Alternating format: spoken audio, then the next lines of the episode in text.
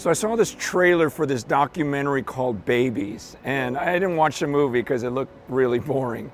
But uh, it was about documenting these babies who were born in different countries. Like there was one in San Francisco in this really nice hospital, and then, you know, and he's in this really nice apartment later, and, and the parents are like sanitizing everything. It's just perfect. Then there's another baby that's that's born in the dirt in Africa and, and just playing with these rocks. And then another one in Mongolia taking a bath in this in this tin tub with a goat drinking out of it and it was just showing how they grew up. And, and I was thinking, man, if there was a documentary of a kid growing up in Hong Kong, I feel like it's almost like the kids in Hong Kong grow up on a treadmill.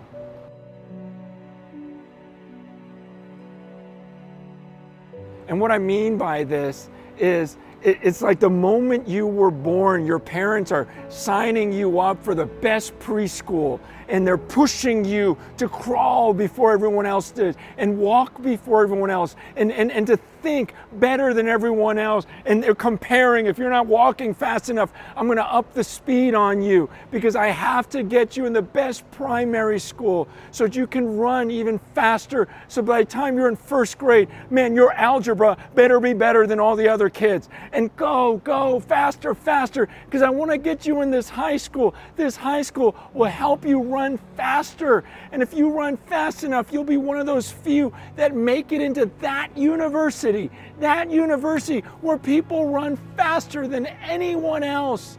Because if you graduate from there, you're guaranteed a job where, where you can run so, so fast. And it just feels like everyone in the city is just running. They're just sprinting. They're exhausted. They're exhausted. They don't even, some of them don't even know why they're running except to, well, because if I run after I get my job, then I can make sure that if I have a kid, he'll get in the best preschool. But, but you see these 60, 70 year olds still going after it. And it's not that that's a bad thing. Hard work is good. The problem is one of the verses that is so difficult for those of us in Hong Kong to follow is Psalm 46:10 be still and know that I am God. You know, I moved from Hong Kong when I was five, but I was raised by Hong Kong parents. And I know, man, it was just all about efficiency. It was all about achievement. And the thought of being still to have deep relationship with God, honestly, deep relationship felt like a waste of time. Because if I slow down, I'm not going to accomplish the goals that I want to accomplish. And if I slow down, someone's going to pass me up.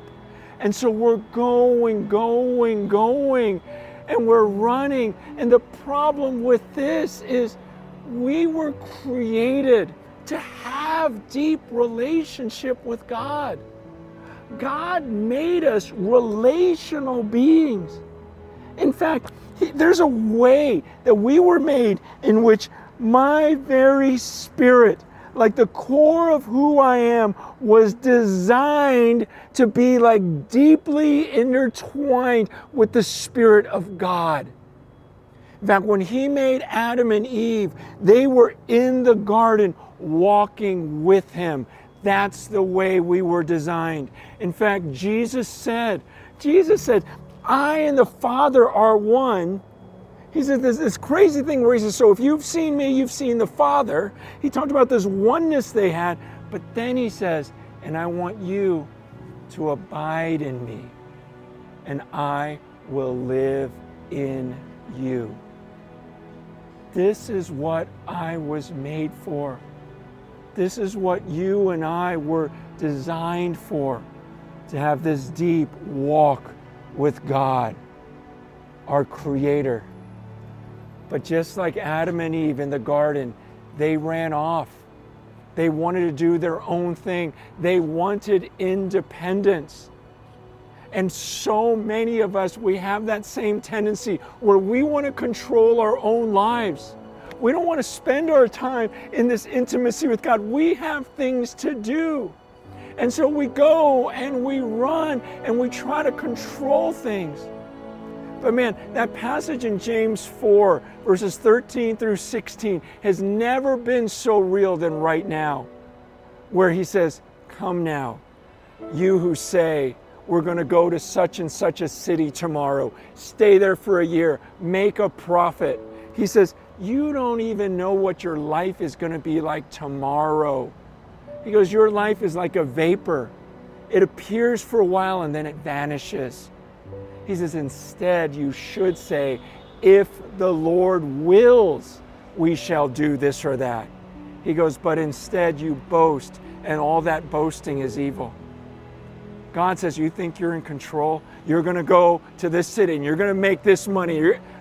How's that working out for you? I bet you in January you had projections for this year. How's it going? Man, God says, even when you try to control your life, you're not in control. Don't you understand that there's something about how right now He just caused every single treadmill to stop? and it's driving us crazy because all we know how to do is run, run, run. And now suddenly I got to fix this machine. I got to, because I got to get running. I got to get back on it somehow. I'm losing ground. But this isn't just to humble us. Yes, I believe God wants to humble us and show us look, you can't control your life. You can't control tomorrow. But there's something even deeper earlier in that chapter in verse 5. This is so amazing to me. This might be the most overwhelming truth to me in Scripture. In James 4, verse 5, it says, He yearns jealously over the Spirit that He has made to dwell in us. What? You're telling me there's a God in heaven. The Bible says that He sits on this throne in unapproachable light with lightning and thunder and fire all around Him. That there's a hundred million angels worshiping Him. And yet it says that being yearns jealously for me? Like He yearns jealously for you? And that, that maybe this time of isolation has a purpose. And the purpose is He wants to be with me. He's saying, Stop running, stop doing your. I'm to put an end. I'm just to stop you for a while because I want to, because I, Almighty God, want to be with you.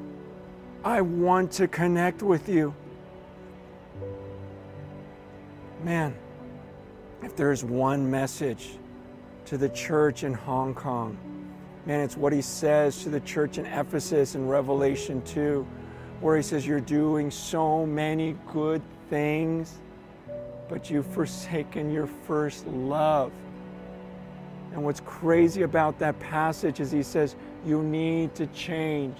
You need to repent. He goes, If you don't repent, he says, I'll remove you that's crazy. He's saying, I would rather not have this church doing all this stuff and not loving me. I want your love. Maybe the most frightening passage is in Matthew 7 when, when he says, At the end, many will say to me, Lord, didn't I do this? Didn't I do that? And he'll say, Depart from me.